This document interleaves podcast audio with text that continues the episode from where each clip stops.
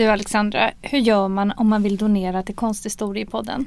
Jo, då går man in på vår Instagram-sida och så går man in på länk i bio och där finns det en knapp som heter Ge en slant till Konsthistoriepodden och den klickar man på.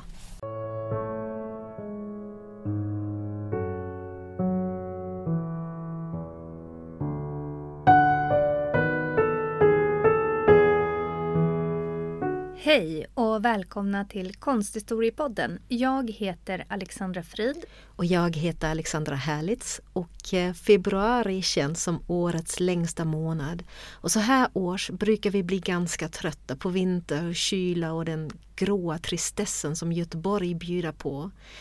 Och vi som bor vid västkusten längtar till sommaren och till att ta färjan över Kattegatt till Fredrikshavn och konstens sommarparadis i Skagen. Och dit vill vi ta er idag. Det finns få konstnärer som vi har fått så många önskemål om som den danska målaren Anna Anker. Därför har vi valt att fokusera på en målning av henne idag. Och inte vilken målning som helst, utan ett av hennes mest färgstarka verk som fångar solskenet. För solsken och färg, det tycker vi, är det som vi behöver just nu.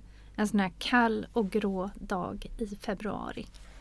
Verket vi har valt heter Solsken i den blå stå, Solsken i det blå rummet på svenska och det målades 1891 av Anna Anker och befinner sig nu för tiden på Skagens museum i Nordjylland. Verket är 65 gånger 59 cm och är målad i olja på duk. Målningen är signerad längst nere till vänster med A. Anker 1891.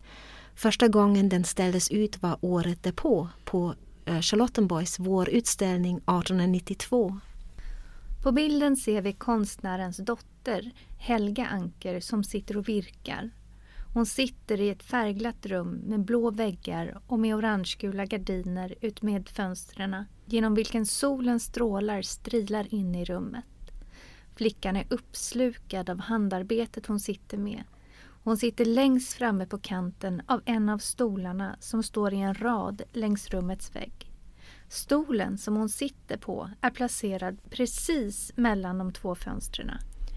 Hon vänder ryggen lite snett mot oss och vi ser bara hennes blonda kalufs bakifrån som visar det starka solljusets reflektioner. Ovanpå sin mörka klänning som skiftar i röda, bruna och svarta nyanser bär hon ett blått förkläde som är knutet i ryggen och som får henne att smälta in i rummet. Solljuset lyser upp hennes blonda page och lägger sig över de blåklädda partierna på hennes rygg. På så sätt upprepas solljusets spel som syns längst bak i rummet på den blåa väggen, även på hennes kropp. Medan lilla Helga Anker sitter med sitt handarbete på högersidan av kompositionen är solljuset som faller på den blåa väggen i kompositionens centrum. Tre klart upplysta fönsterrutor avtecknar sig mot det blå och vi ser i skuggan konturlinjerna av en långsmal växt. Det är det andra fönstret som är närmast betraktaren som släpper fram solljuset på barnet och som kastar solens ljusspel på det gulgråblårandiga mattan som täcker golvet. Den behagliga blå nyansen av rummets väggar återkommer inte bara i Helgas förkläde utan även i de mörkbruna trästolarnas stoppade dynor. Då Helgas figur är satt lite åt sidan får man som betraktare intrycket att hon bara är en bifigur. Det är inte bara målningens titel som vittnar om att huvudmotivet är just samspelet mellan solljuset och skugga och hur de avtecknar sig mot de klara färgerna i målningen. Barnfiguren verkar vara ännu en exponent för solljuset och färg i målningen medan det väsentliga för motivets handling utspelar sig i ljusets och färgernas spel i rummet. Solljuset materialiserar sig i det dekorativa mönstret efter växten som projiceras på den blå väggen. I många av Ankers målningar är figurerna så upptagna av sina sysslor att de inte verkar bry sig om vad som försiggår runt omkring dem. Så även i denna målning. Däremot ser vi ju att det ändå finns ett samspel mellan de olika figurerna i målningen. I bildens övre vänstra hörn hänger en ramad bild som visar jungfru Maria som verkar vända sin blick mot det flitiga barnet så som om hon håller ett skyddande öga över henne. Nu är det dags för oss att dyka ner i den mikrokosmos som gestaltas i målningarna och som konstnärskolonin i Skagen utgjorde. För rummet som Helga Anka sitter i är det så kallade blå rummet på Bröndums hotell i Skagen. Och detta rum finns avbildat i flera andra tavlor.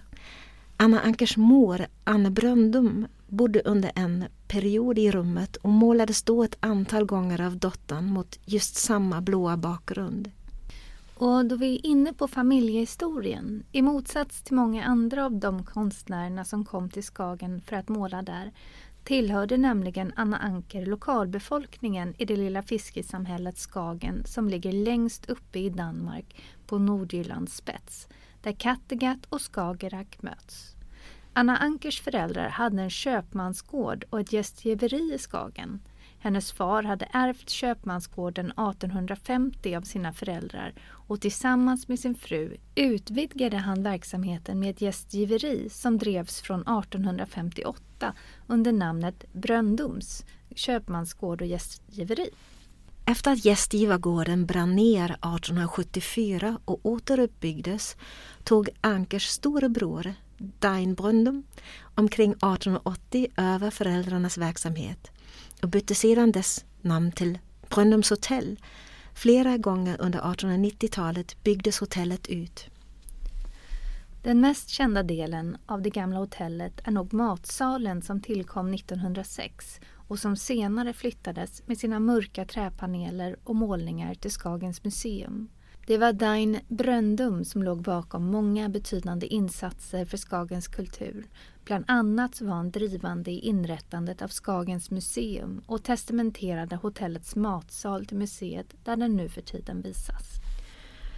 Bröndums hotell var onekligen en central punkt i konstnärerna Skagen och Anna Anka, ja hon var till och med född på föräldrarnas hotell. Hon föddes den 18 augusti 1859 under ett besök av den danska nationalskalden H.C. Andersen på Brandums gästgiveri och på grund av detta trodde modern att dottern Anna fick en särdeles begåvning av konstnärliga förmågor.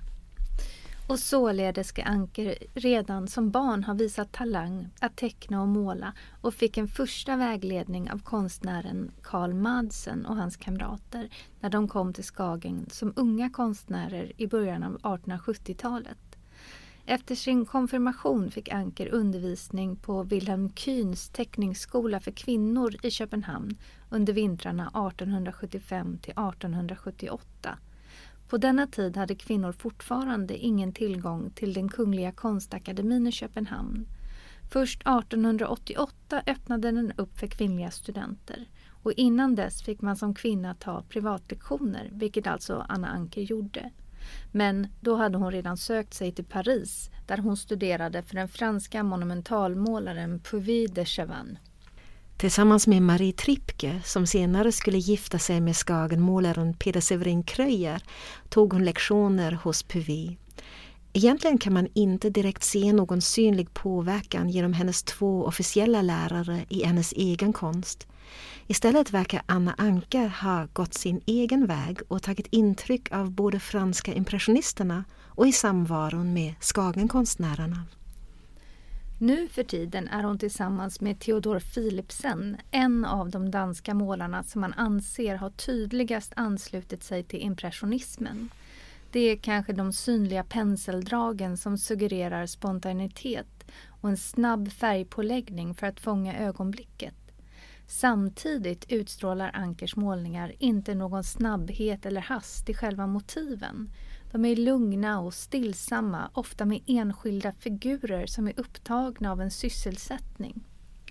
Och inte minst visar de flesta av hennes målningar interiörer medan de andra Skagenmålarna och likaså andra impressionister hittade sina motiv utomhus i naturen eller i storstaden med sin puls verkade Anna Anker föredra att måla inomhus.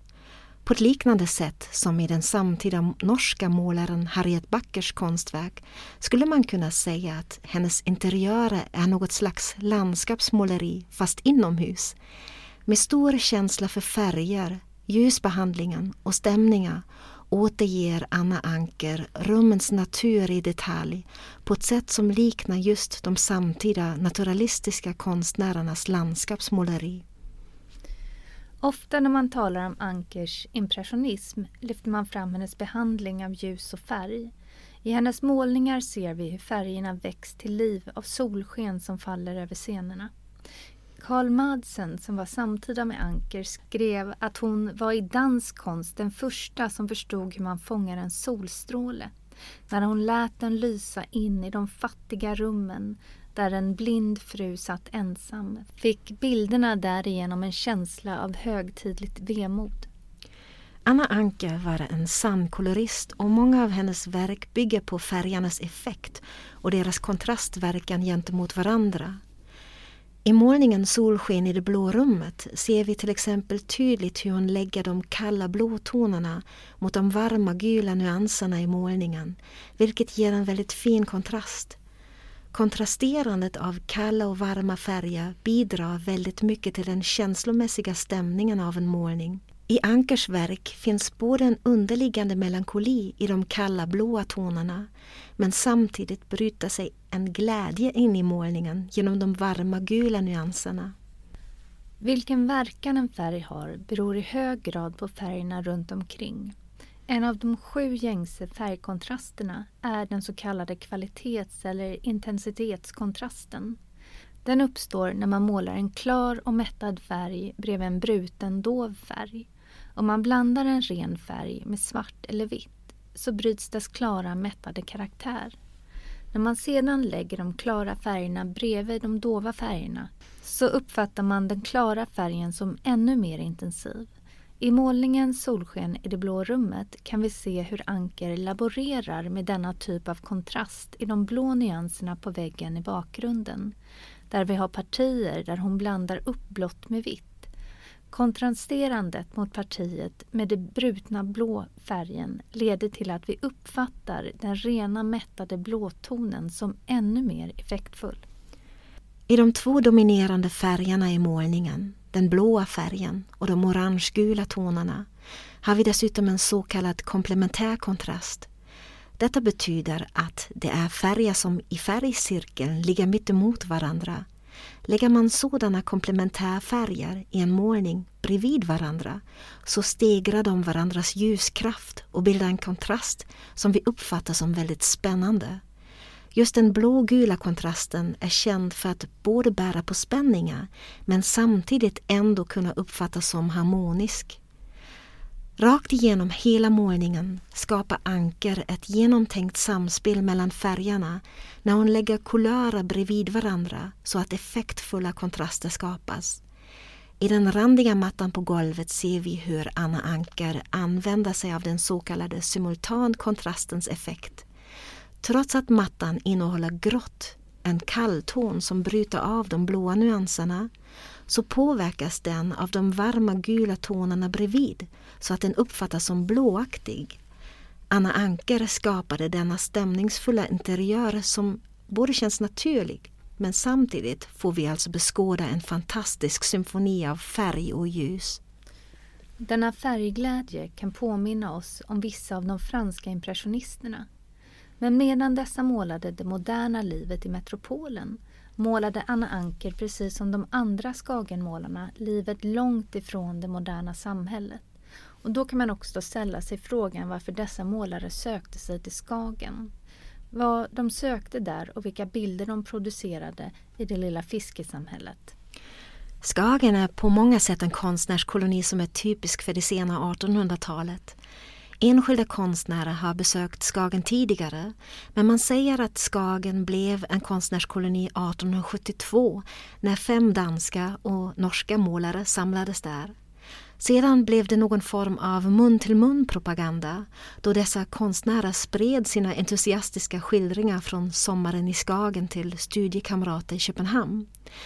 Därefter växte intresset och i mitten av 1890-talet hade det vuxit fram en jämn ström av både konstnärer och turister som tog sig till Skagen under sommarmånaderna. Fenomenet hade konstnärerna tagit med sig från Frankrike till Danmark precis som var fallet i många andra europeiska länder.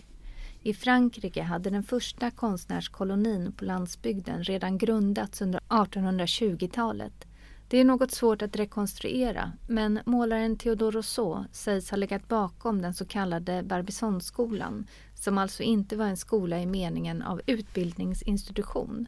Det var en informell grupp av konstnärer som tog sig till byn Barbizon som ligger ungefär sex mil söder om Paris vid kanten av Fontainebleau-skogen. Där ville de utnyttja tillgången till naturen för att måla Pessage Intime det vill säga utsnitt ur landskapet som skilde sig väldigt mycket ifrån de historiska, mytologiska och religiösa motiv som förespråkades av Konstakademin i Paris.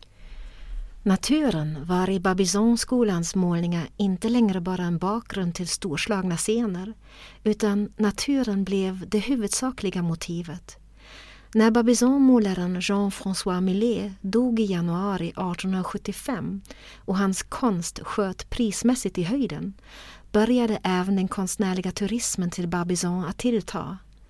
Man tror att Millets död är en av de många anledningarna som ledde till det ökade intresset att måla i små byar på landsbygden. Även målare som tidigare inte hade varit i Barbizon men som framförallt gick sin utbildning på akademin eller de många fria målarskolorna i Paris åkte under sommarmånaderna ut på landsbygden för att fånga det enkla och goda livet på landet i sina målningar. Till denna nya uppskattning av naturen och det enkla lantlivet med alla dess motiv bidrog förstås också den framskridande industrialiseringen. Moderna städer växte fram under 1800-talet med industri, befolkningsökning och utbyggnad av trafiknäten samtidigt som många negativa följder avtecknade sig. Hårt fabriksarbete, trångboddhet och bristfällig hygien ledde till sjukdom och allmänt tunga levnadsvillkor för arbetarna. Motiven från konstnärskolonierna på landet målade däremot upp en tid som i slutet av 1800-talet höll på att försvinna. Medan moderniteten framskred med stormsteg letade man efter exponenter för den goda gamla tiden. Så i målningar från konstnärskolonier som danska Skagen, franska Gressoloin eller Concarneau, holländska Katwijk och tyska Worpswede finner man det sena 1800-talets nostalgi och beundran över livet i samspel med naturen. Dessa motiv var förstås motiv som även var populära på konstmarknaden som det stora antalet motiv från olika konstnärskolonier över hela Europa tydligt visar. Och där kan man ju undra varför rika storstadsmänniskor vill ha fattiga arbetande bönder, herdar eller fiskare på väggarna i sina paradvåningar. Jo, även storstädernas borgerliga klientell njöt av de nostalgiska motiven som visade den enkla lantbefolkningen som arbetsamma och eftertänksamma och med stor förståelse och kunskap om människans samspel med naturen. Utifrån dessa idéer om det goda och enkla lantlivet uppfattade man de avbildade figurerna som moraliskt överlägsna de dekadenta storstadsmänniskorna som hade förlorat kontakt med naturen och som saknade förståelse för alla dess företeelser. Sommaren 1879 nämns i litteraturen som en sommar då särskilt många nordiska konstnärer drog till Skagen för att måla Skagens karaktäristiska natur där Nordsjöns vågor slår över din ena fot och Kattegats vågor över den andra, som H.C. Andersen skrev. Danska konstnärer som Mikael Anke, Peder Severin Kröje, Viggo Johansen och hans fru Marta Johansen, som inte bara var konstnär utan dessutom även Anna Ankes kusin, slog sig ner i Skagen för kortare eller längre perioder. Men även konstnärer från andra länder tog sig dit. Norrmän som Christian Krog och Fritz Taulow kom till Skagen och framförallt Christian Krog, som även kom att bli Edvard Munchs lärare, sägs ha haft en viss påverkan på Anna Ankes konstnärliga utveckling. Senare skulle Skagenkolonin bli ännu mer internationell när konstnärer som svenska Oscar Björk och Johan Krotén och engelska konstnären Adrian Stokes med sin österrikiska fru Marianne Stokes kom till Nordjylland. Man får tänka sig det som att konstnärerna många gånger lärde känna varandra i koloniorter som St. Ives i Cornwall, Pont-Avon i Bretagne eller Grès-sur-Lange söder om Paris och att man vid dessa tillfällen initierade kontakt och senare bjöd in till konstnärer till andra kolonier. Man tänker ofta på Skagen som en skandinavisk koloni men det fanns alltså även konstnärer av andra nationaliteter som tog sig dit för att måla och umgås. Och umgås, det var en minst sagt lika viktig del av kolonilivet som syns i målningar som Peder Severin Kröjers Hipp Hipp Hurra, konstnärsfest på Skagen, som finns på Göteborgs konstmuseum. Som vi nämnde sökte många konstnärer sig bort från storstaden och Skagen var en av de största fiskesamhällen i Danmark med mer än hälften av byns befolkning verksam inom fiske. Fiskelivet avbildades som återkommande motiv i måleriet från Skagen. Anna Ankers make, Mikael Anker, var en av dem som ofta målade lokala fiskare. Ett annat motiv som vi också ofta förknippar med Skagenmålarna är Peder Severin Kröjers långa ljusa sandstränder som har blivit väldigt kända. Men hur är det egentligen med platsens karaktäristiska natur? Den som har varit i Skagen vet att det är en fascinerande plats just på grund av mötet mellan vatten och vindarna mellan Skagerrak och Kattegatt. Vad som gäller Skagen så kan man ibland läsa att det som lockade konstnärerna var det karaktäristiska intensiva ljuset över den smala strandremsan mellan haven. Peder Severin Kröje var en av de konstnärer som sägs ha inspirerats av Skagens speciella ljus. 1907 skrev han följande.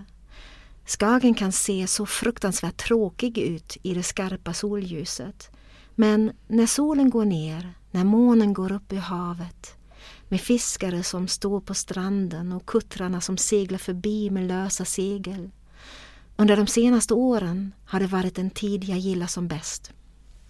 Han målade gärna under den så kallade blåtimmen då vattnets och himlens blåa toner verkade blandas i skymningsljuset. I berättelserna om konstnärskolonier finns det nästan för varje koloniort en karaktäristisk aspekt i naturen som man hävdade var speciell för just den kolonin. Det är just denna aspekt som vi kan se i många målningar från platsen samtidigt som konstnärers egna berättelser får oss att förstå att det är just den ena aspekten som till en början har lockat konstnärerna till en viss plats. När man undersöker konstnärskoloniers konsthistoria närmare träder så kallade platsmyter fram den specifika anledningen som sägs ha lockat konstnärer till platsen finns ofta inte med i de tidigaste målningarna utan den etableras så småningom. Sådana platsmyter är typiska för konstnärskolonier och det är konstnärer själva som alltså oftast etablerade dem. Och ofta attraherades de alltså av platsen långt innan platsmyten uppstod. Det visar sig att det istället ofta fanns andra och ofta mera praktiska anledningar varför man valde en by som koloniort. Förutom den drivande idén om ett gammalt samhälle och nostalgin runt omkring detta var det oftast mera praktiska saker som lockade. Till exempel om det fanns ett överkomligt hotell eller pensionat på plats som gjorde det möjligt att slå sig ner under en sommar. Likaså kunde det varit avgörande hur lätt eller svårt det var att ta sig från storstaden dit. Man skulle gärna vara i lagom avstånd till ett kulturellt centrum som till exempel Köpenhamn men tillräckligt långt borta för att turisterna skulle komma dit. Det finns ett antal sådana praktikaliteter som man märker har spelat en stor roll för de konstnärer som först bosatte sig på en plats som sedan kom att bli en konstnärskoloni. En sak som var väl beprövad i många konstnärskolonier på landsbygden var att man skulle ha en person som skulle vara en lokal länk mellan konstnärerna och lokalbefolkningen. De som exempelvis alltså skulle sitta eller stå modell för tavlorna. Ofta var denna lokala länk just den som tjänade pengar på de återvändande konstnärerna, nämligen ofta ägarna till ett hotell eller pensionat. En sådan lokal länk fanns det också i Skagen och inte bara i själva byn utan till och med i Anna Ankers egen familj. I detta fall blev det Ankers bror, Dain Bröndum och familjens hotell som kom att bli en viktig plats för kolonins konstnärer. Inte alla kunde bo på Bröndums då det var dyrt men även konstnärerna som hyrde in sig i byn på andra sätt kunde träffa sina kamrater på Bröndums för att umgås och för att ha det viktiga konstnärliga och intellektuella utbytet som efterfrågades. Ofta är även vissa lokala familjer eller personer återkommande som motiv som var beredda att sitta modell för konstnärerna. I många sådana konstnärskolonier var det just den äldre befolkningen som ställde upp som modeller och det ger målningar en viss melankoli när de gamla bondkvinnorna visas i eftertänksam pos efter ett liv fyllt av ofta hårt fysiskt arbete. Hos Skagenmålarna har vi många tavlor som visar den manliga arbetande befolkningen. Anna Ankers motiv skiljer sig från hennes manliga kamrater i Skagen. Hon målade för det mesta inte fiskarna och havet, stranden och sanddynerna eller utsikten över Skagen. Allihopa motiv som lockade andra Skagenmålare. Istället skildrade hon kvinnornas värld. Många av hennes tavlor är målade inomhus. Flera tavlor av Anna Anker visar hennes gamla mor i det blå rummet på Bröndums hotell, där även vår tavla Solsken i det blå rummet är målad. Anna Anker målade oftare kvinnor än män i sina tavlor. Ett typiskt motiv för henne visar en kvinnofigur som avbildas ensam i ett rum, gärna upptagen av en stillsam aktivitet eller av en introvert eftertänksamhet. Det introverta har tolkats utifrån den slutenheten som vi som betraktare möter. Vi får se en intim scen men figurernas inre värld är dold för oss. Vi får nästan aldrig ögonkontakt med figurerna. Många gånger tittar de ner på ett handarbete, blundar eller vänder ryggen mot oss. Figurerna i tavlorna är helt slutna i sin värld och vi känner att vi får beskåda en scen där någon är i en klang med sig själv. Det beror ju också på det faktum att vi ofta inte kan se ansikten eller händer förutom de figurer som är sysselsatta med handarbeten. För så fort som vi betraktare ser ansikten eller gester så fokuserar vi på dem och försöker att avläsa och tolka scenen. Det kan vi inte här. Därför upplever vi den intima stämningen och det stillsamma motivet. Vi får i princip ingen information om de kvinnorna som avbildas i Anna Ankers bilder, förutom den miljön de vistas i och den sysslan de just då är i färd med. Ändå förstår vi att hennes målningar handlar om kvinnornas liv på ett mer allmänt plan. Livet för kvinnor, så som det tedde sig på Anna Ankers tid. Hennes interiörer med kvinnliga figurer ansluter till andra kvinnliga konstnärers verk på denna tid. Delvis har man konstaterat att i storstäder som i Paris inte alla offentliga miljöer ens var tillgängliga för kvinnor på samma sätt som för manliga konstnärer. Men delvis verkar det som att kvinnliga konstnärer föredrog att måla kvinnornas värld, deras nära omgivning, med barnen eller upptagen med sysslor i hemmet. Hemmet var kvinnans domän och den plats där kvinnliga konstnärer, som ju ofta härstammade från, från borgarklassen, tillbringade en stor del av sina liv. Där kunde barn passas och man kunde vara yrkesverksam i det privata rummet. Ibland nämns även utbildningsmöjligheterna utan tillgång till konstakademin som en begränsande faktor. Man menar att de kvinnliga konstnärerna som inte fick läsa på akademin många gånger inte hade samma träning för att måla monumental figurativa scener som männen hade och att de därför valde en annan typ av intima figurativa scener. Anna Anker målade både borgerliga kvinnor men även unga flickor och kvinnor som arbetade med fiske i Skagen. Hon var dessutom den enda av Skagenmålarna som skildrade det religiösa livet. Uppvuxen i Skagen med en djupt religiös mor var både Anna Anker och hennes systrar väl bekanta med det religiösa livet i byn och besökte som barn bönemöten och bibelläsningen av den evangeliska organisationen Inre Mission. Inre Mission hade fått ett starkt fäste i Skagen, särskilt bland kvinnorna och det sägs att medan de manliga fiskarna tillbringade sin fritid på krogen sökte kvinnorna sig till kyrkan för tröst och stöd i sin hårda och fattiga tillvaro. Livet i konstnärskolonin var nog en ganska stor kontrast till hennes uppväxt då många av konstnärerna var fritänkare och inte alls intresserade av religion. I Ankers konst ser vi dock spår av religiositeten i Skagen. Kanske är det för att återge en genuin bild av Skagen. Kanske såg hon sig splittrad mellan dessa två världar. I målningen Solsken i det blå rummet ser vi också en glimt av denna företeelse i form av Mariabilden som hänger längst uppe i det vänstra hörnet placerad i målningens yttre kant delvis avskuren. Då vi uppfattar stämningen i målningen Solsken i det blå rummet som så tydligt men inte kan avläsa en större berättelse fokuserar vi som betraktare istället på målningarnas formala aspekter. Vi tittar på kompositionen, var och hur figuren placeras, på färgerna och ljuset. Och när vi har tittat på solsken i det blå rummet och dess färg och ljusspel så förstår vi att färgkompositionen var en väldigt viktig aspekt för Anna Ankers konst. I ett brev till Viggo och Marta Johansen skrev hon följande om sin målning Aftonbön från 1888 som finns på Skagens museum. Det är bara som färg som jag har menat något med den.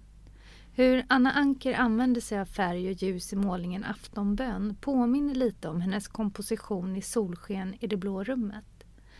Det är andra färger och en annan stämning men ändå förstår man att hon såg på samspelet av färg och ljus och stämningarna det skapar som en kärna i hennes konst. Anna Anker gifte sig ung med Mikael Anker som ursprungligen kom från ön Bornholm. Han kom till Skagen för första gången under sommaren 1874 efter studier på Konstakademin i Köpenhamn. De två förälskade sig och gifte sig på Anna Ankers 21 födelsedag den 18 augusti 1880. Samma år fick Mikael Anker sitt genombrott som konstnär och samma år debuterade Anna Anker på Charlottenborg vårutställning med sin målning Lars Gaihede Täljan pinne. I målningen Solsken i det blå rummet ser vi deras gemensamma barn Helga Anker som så småningom följde i sina föräldrars fotspår och också blev konstnär. En sak som kan förvåna är att många av Anna Ankers nu för tiden så välkända målningar först blev kända för en bredare publik på 1960-talet. När Helga Anker dog 1964 gjordes två omfattande aktioner 1965 och 1966 då många verk kom fram. Mikael och Anna Ankers hus på Markvej i Skagen kom att restaureras grundligt och öppnades sedan 1967 som museum. Och när publiken hade fått tillgång till deras hem blev det mycket tydligare att se båda människorna och konstnärerna som låg bakom alla dessa verk. Att öppna upp deras hem som museum var ett steg i att förtydliga den konstnärliga auktoriteten Mikael och Anna Anker hade när deras hus var samlingsplats för några av den tidens mest framstående målare och författare. Under en period prydde Anna och Mikael Anker framsidan på den danska tusenkronorssedeln som gavs ut 2004. Sedelns bild var baserad på två porträtt som Peder Severin Kröja målade 1884 och som är en del av porträttfrisen som fortfarande finns att beskåda i Brandums matsal. Trots att Anna Anker blev återupptäckt under 1960-talet hade hon redan under sin livstid åtnjutit respekt för sin konst. Generellt sett fick hon större publicitet än många andra kvinnliga konstnärer för sin tid och blev omskriven i konstkritiken i tidningarna. Men ofta nämndes hon i samband med sin man och inte utan att det betonades att hon var en kvinnlig konstnär med allt som detta innebar på den tiden. Man lyfte ofta till exempel hennes kvinnliga känslighet och empati och att hon målade i små format. Tillsammans med sin man reste hon och fick i flera internationella sammanhang ställa ut sina målningar som en representant för den danska konsten. Hennes konst visades dessutom regelbundet i danska utställningar och hon fick officiella erkännanden som Eckersbergmedaljen 1904. Många av hennes målningar finns nu för tiden i danska museer, till exempel på Skagens museum, Ankershus och den Hirschsprungske samling i Köpenhamn. Trots alla dessa framgångar verkar det som om hon först sedan det sena 1900-talet erkändes till fullo för sitt konstnärskap och det koloristiska pionjärarbetet som vi kan beskåda i hennes verk. Färgernas samspel i ljuset och solskenet som faller genom fönstren och över människor och ting blev hennes signum och även en enkel blåmålad vägg i bakgrunden kunde vakna till liv med hjälp av hennes färgsinne och skickliga penselarbete. Och även om det har varit fantastiskt att befinna sig i Skagen och i solljuset så är det allt vi hade att säga om Anna Ankers solsken i det blå rummet. Tusen tack för att ni har lyssnat och om en månad så kommer vi tillbaka med ett nytt avsnitt. Och vad det blir då, det får ni se då.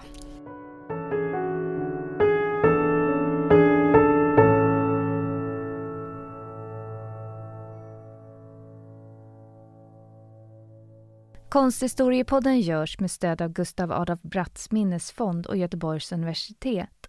Manus och klippning görs av Alexandra Frid och Alexandra Herlitz